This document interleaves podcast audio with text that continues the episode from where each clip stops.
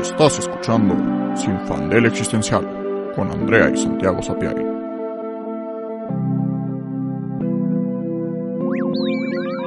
El episodio de hoy. ¿Sueñan los androides con almas eléctricas?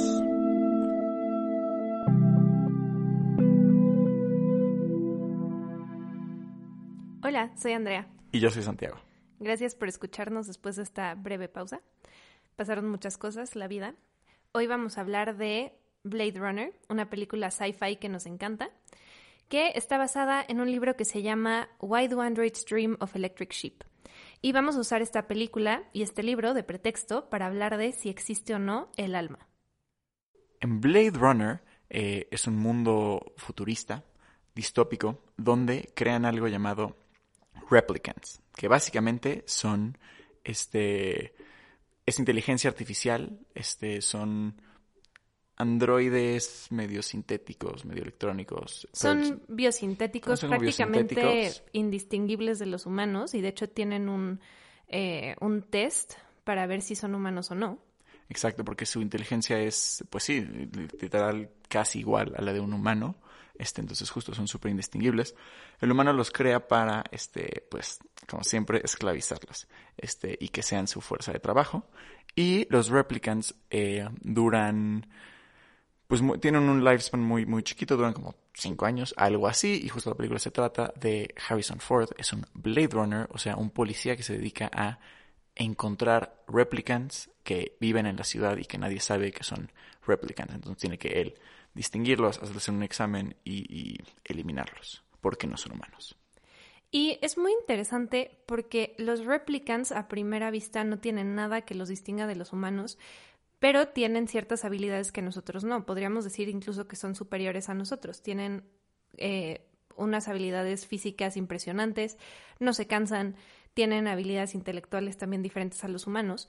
Y el test, que no sé si voy a pronunciar bien, pero es Voigtkamp, o No me Vo- acuerdo, no sé, algo así. pero Voigtkamp test, em, se, se utiliza para medir los niveles de empatía de un replicant o de un humano, porque pues obviamente el personaje de Harrison Ford, Deckard, no sabe si eh, se está enfrentando a un humano a- o, a, o a un replicant. Y es un test en el que ve su pupila.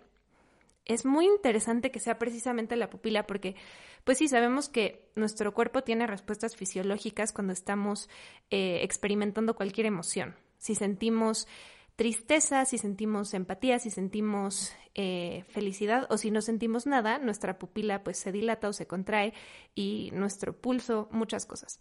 Pero es importante en este caso que sea precisamente el ojo, porque hay una frase muy famosa que es, los ojos son la ventana del alma.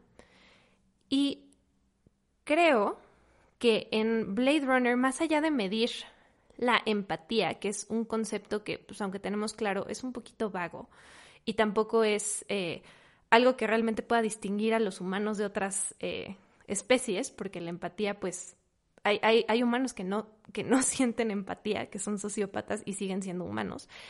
Creo que más bien es una manera de acercarnos a el concepto de el alma, porque se implica que los replicants no tienen alma y por eso no son humanos y por eso no deberías sentirte mal de que tienes que matarlos, porque no son humanos, no tienen alma, son una cosa creada artificial que no tiene nada que ver con la importancia de un humano. Exacto, y entonces de forma simbólica Blade Runner habla precisamente del alma y de la humanidad, qué es lo que nos hace humanos y qué es lo que nos diferencia este de, de pues justo de inteligencia artificial que no es humana, este o, o pues sí, qué es lo que nos distingue. Es súper interesante porque pues el alma es un concepto que existe desde hace mucho. Este, y creo que el alma precisamente como que desde sus inicios más básicos es una respuesta a, a qué es el hombre, qué es el humano y cómo se divide de la naturaleza, cómo se distingue de todo lo demás que existe y cómo es que es, es pues sí, el alma también es un símbolo de la humanidad, como de lo que nos hace únicos. Es también una manera de enfrentarse a la pregunta de quién eres, más allá de características eh, de personalidad, físicas, sino qué es lo que tú eres.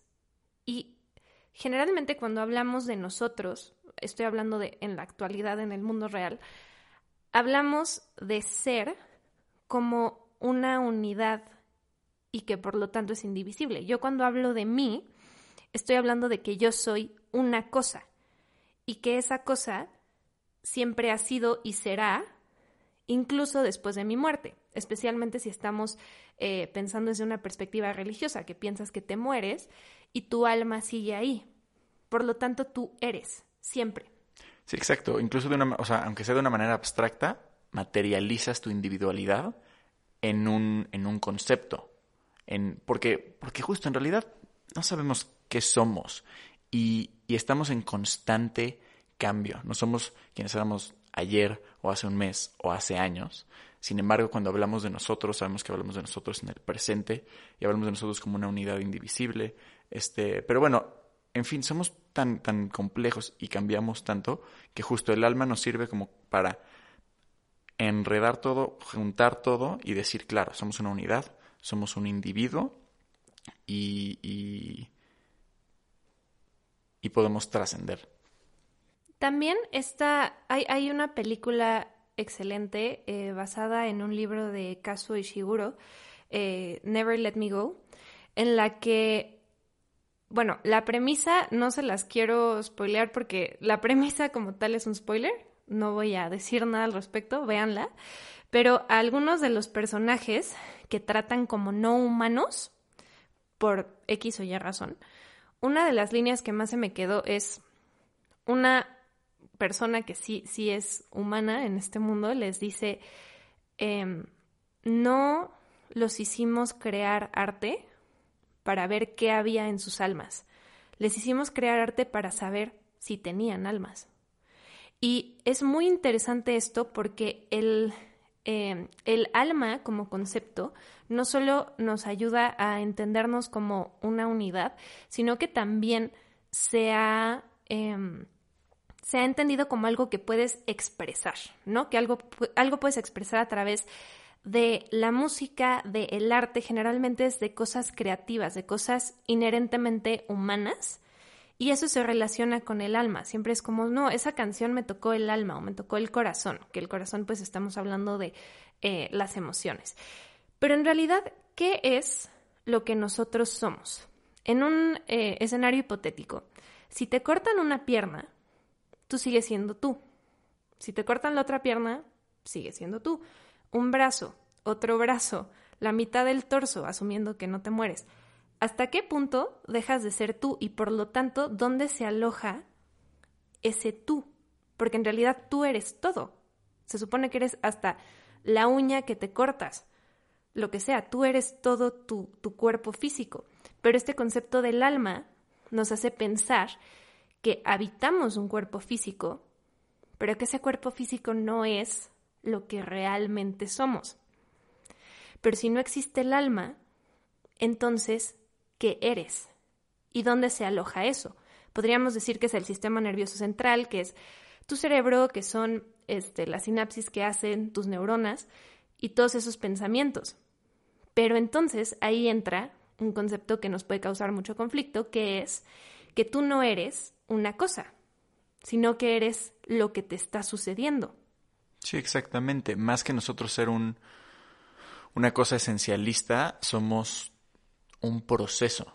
Nosotros somos el conjunto de procesos neuronales, hormonales, químicos, este, y ya más allá, este, justo mentales, emocionales, corporales que nos suceden constantemente y que todo eso junto manifiesta algo a lo que nosotros le llamamos conciencia y manifiesta lo que somos.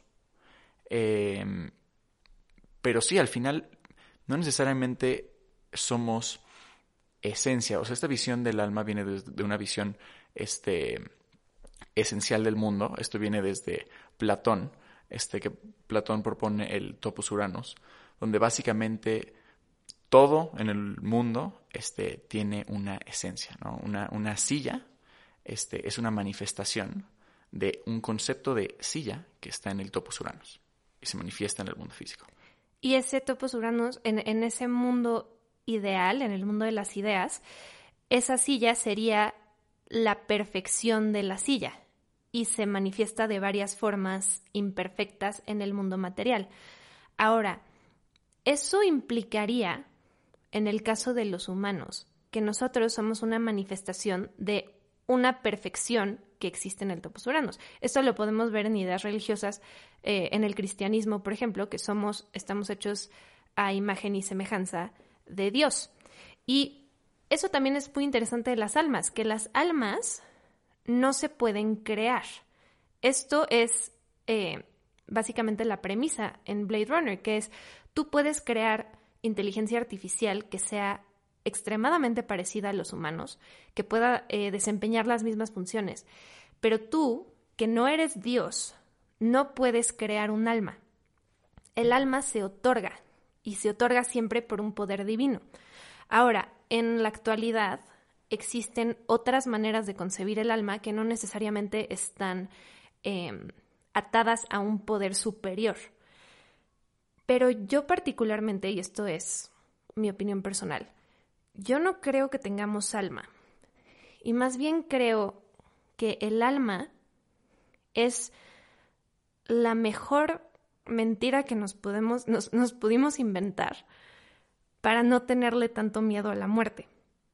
Porque al final, si tu cuerpo se muere, pero tu alma prevalece, pues entonces no te moriste, realmente, pasaste de nivel y ya.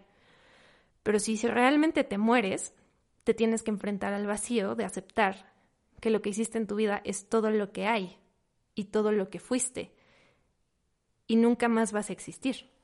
Sí, exactamente. El alma, el concepto del alma nos cubre de un chorro de crisis existenciales como es justo la muerte, porque con el alma ya somos inmortales, esta es la trascendencia, porque con el alma ya trascendemos.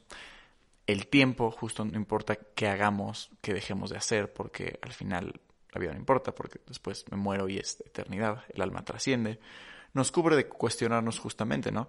Esto que estamos diciendo, ¿dónde estamos? ¿Qué soy? Este, ¿cómo soy diferente? Este, yo hoy, de yo hace cinco años, qué permanece y qué no, y cómo puedo ser, cómo puedo seguir siendo la misma persona, cómo soy diferente de las personas, este, de las otras personas alrededor de mí. El alma, este, pues sí, nos, nos, nos cubre todo eso y es como eh, em, un concepto que nos consuela muchísimo. Ahora, como si han seguido escuchando el podcast desde el principio, sabrán que nosotros este, practicamos un poco de magia y, paganismo y etcétera. Y entonces podrán ahorita estar pensando, pero ¿cómo? Si no creo en el alma, este, ¿qué pasa cuando me estás leyendo las cartas de tarot? ¿O qué pasa cuando están haciendo todos estos este, rituales y etcétera? Este, y es que nosotros creemos, justamente como estaba diciendo Andrea, que no son este, mutuamente exclusivas este, y que la magia puede seguir existiendo sin alma. Personalmente, para que entiendan un poco de mi cosmovisión y como yo caso este concepto, pienso que el mundo físico tiene como otra dimensión, una dimensión mágica, como espiritual, un poco también relacionada, este, si saben, de Star Wars, como la fuerza, como un, un, un algo que está en todo y que conecta todo, como una dimensión este, invisible de todo. Este, pero entonces, pues justo esto, llamémoslo espíritu, no lo pensemos como tradicionalmente, pero llamémoslo espíritu. Justo, la silla tiene espíritu, la tierra tiene espíritu, yo tengo espíritu, pero ese espíritu no está, no está separado. Mi espíritu no es diferente al de la silla. Es, es simplemente como una energía que nos recorre a todos. Y entonces a través de la magia puedo utilizar y manifestar esa energía y esa, acceder como a esa dimensión, como un plano espiritual. También está conectado como con creencias así súper, súper viejas de, del principio de la humanidad, como mucho más ritualísticas y como de la, espiritualidad de la naturaleza. Pero bueno, pero entonces creyendo en esto, este, pues sí, no tengo alma y me puedo morir y cuando me muera, este, yo, lo que sea que yo sea, no va a seguir existiendo, dejo de existir porque ya me morí.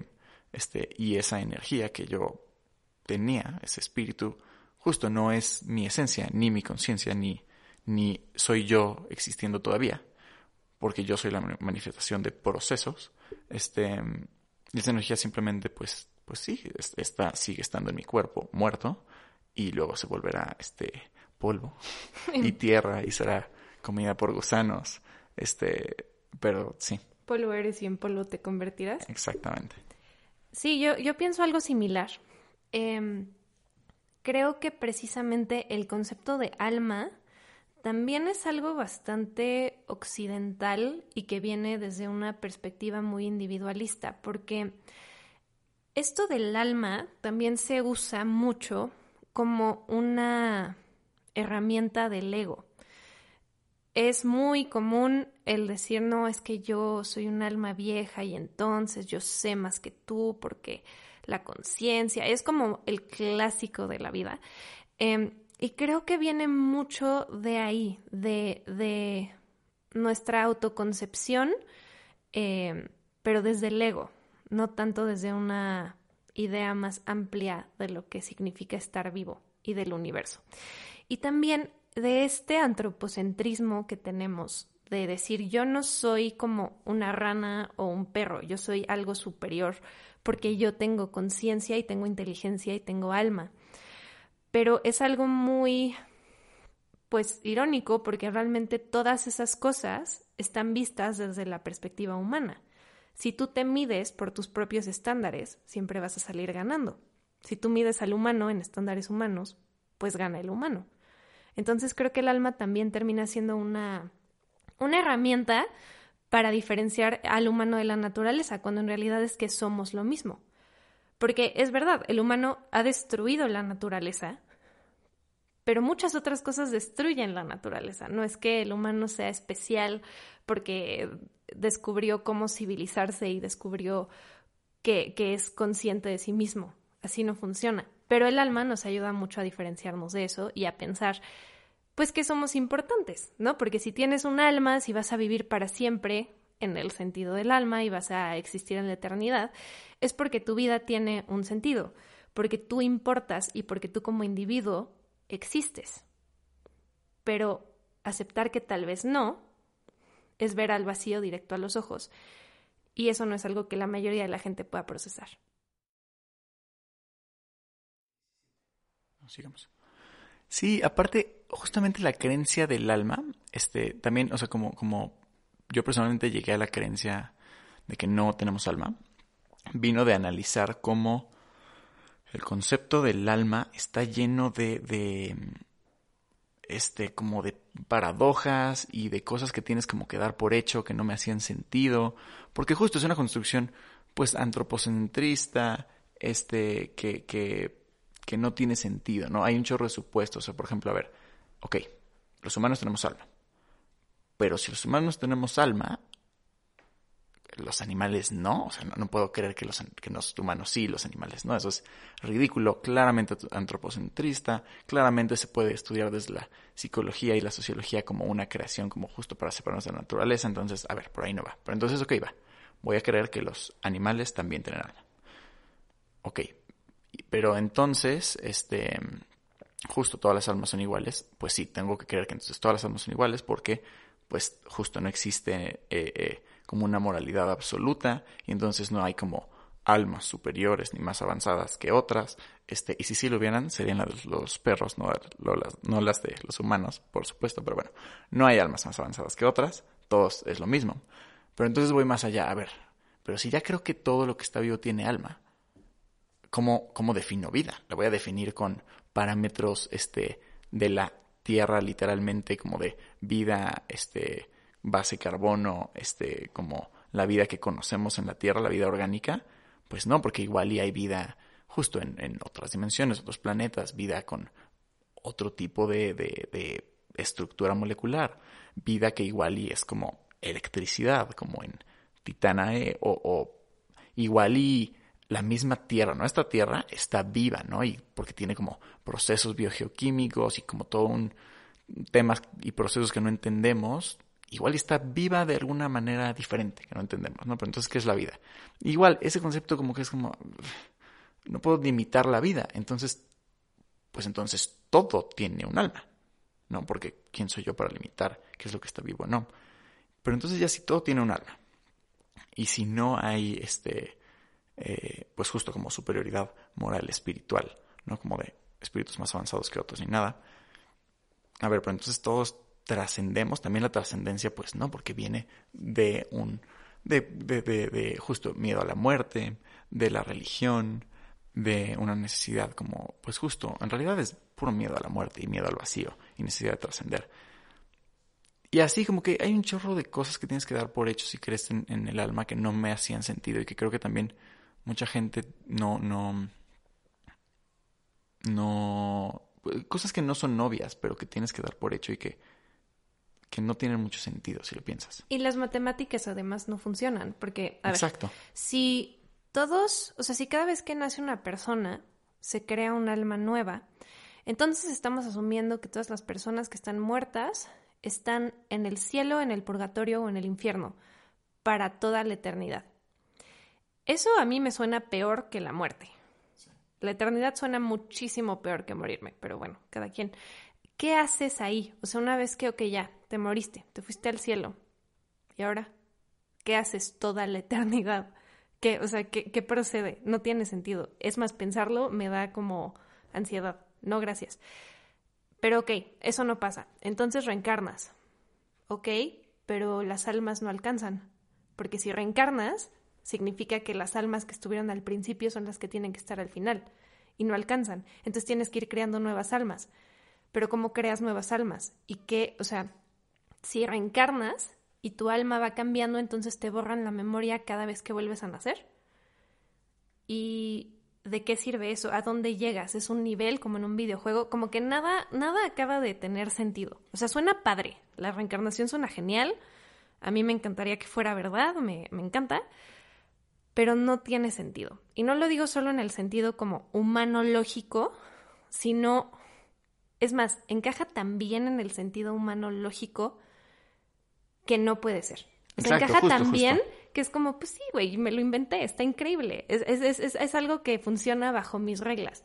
Algo tan grande y tan universal no podría funcionar bajo reglas humanas. Y por eso no puede ser. Exacto, justo cuando pensamos en temas más, este, como etéreos, astrales, espirituales, creo que el, el pensamiento lógico cambia, no es pensar con con la, qué, qué, mm, teoría o pensamiento tiene más lógica humana, sino cuál está más fuera de la lógica humana y sigue siendo plausible, ¿no? Justo, o sea, si, si yo creo algo y en ese y en esa creencia veo que luego, luego viene de justo este, historia, sociología, psicología, pues lo tengo que cancelar porque viene de cosas humanas, o sea, no, no, no tiene sentido. Este, o justo, a mí de la reencarnación lo que más me vuela la cabeza es que, es que, justo, primero que nada, si reencarnan las almas, entonces tienen que haber un número, número limitado de almas, etcétera, etcétera. Pero también que las almas cuando te mueres trascienden y así. Hay una implicación de que entonces en, en las almas existe el tiempo, porque hay un antes y un después. Y el tiempo es una dimensión física, conectada al espacio. Si no hay espacio, no hay tiempo. y, y, el tiempo es, es, es material. Entonces, ¿cómo va a haber tiempo en un como plano de existencia que no fuera es del espacio. No tiene sentido. Y no es físico, no, tiene sentido. Entonces, como mi alma va a entonces tener como una temporalidad de desarrollo espiritual? Que, o sea, ahí el desarrollo espiritual, instantáneamente mi mente es como, ah, ¿por qué? Porque estoy asumiendo entonces moralidad absoluta y tiempo. tiempo. Y el tiempo, o sea, el tiempo está ligado al espacio, eso es un hecho. Entonces, ¿cómo? No tiene sentido. Y deja tú una temporalidad, una temporalidad lineal. Exacto. Eso no tiene nada de sentido. Entonces, por ese tipo de cosas es que no creemos que tengamos alma, pero eso no es, es muy difícil de, de explicar, porque generalmente, o sea, creo que más allá incluso de la religión, o sea, decir, ok, no existe Dios, está más fácil explicar que no existe Dios que no tenemos alma, porque es algo que está ligado a nuestra individualidad. Y justo yo, o sea, esto es muy particular, pero yo pienso que yo no soy la misma persona que era. Y de hecho yo digo que yo maté al anterior. O sea, yo cada vez que cambio tan absolutamente es como si hubiera matado a mi versión anterior, porque ya no existe y ya no está ahí. A lo mejor tengo sus recuerdos, pero no soy la yo que yo era. Y eso implica que la vida es una constante muerte, al menos si quieres cambiar.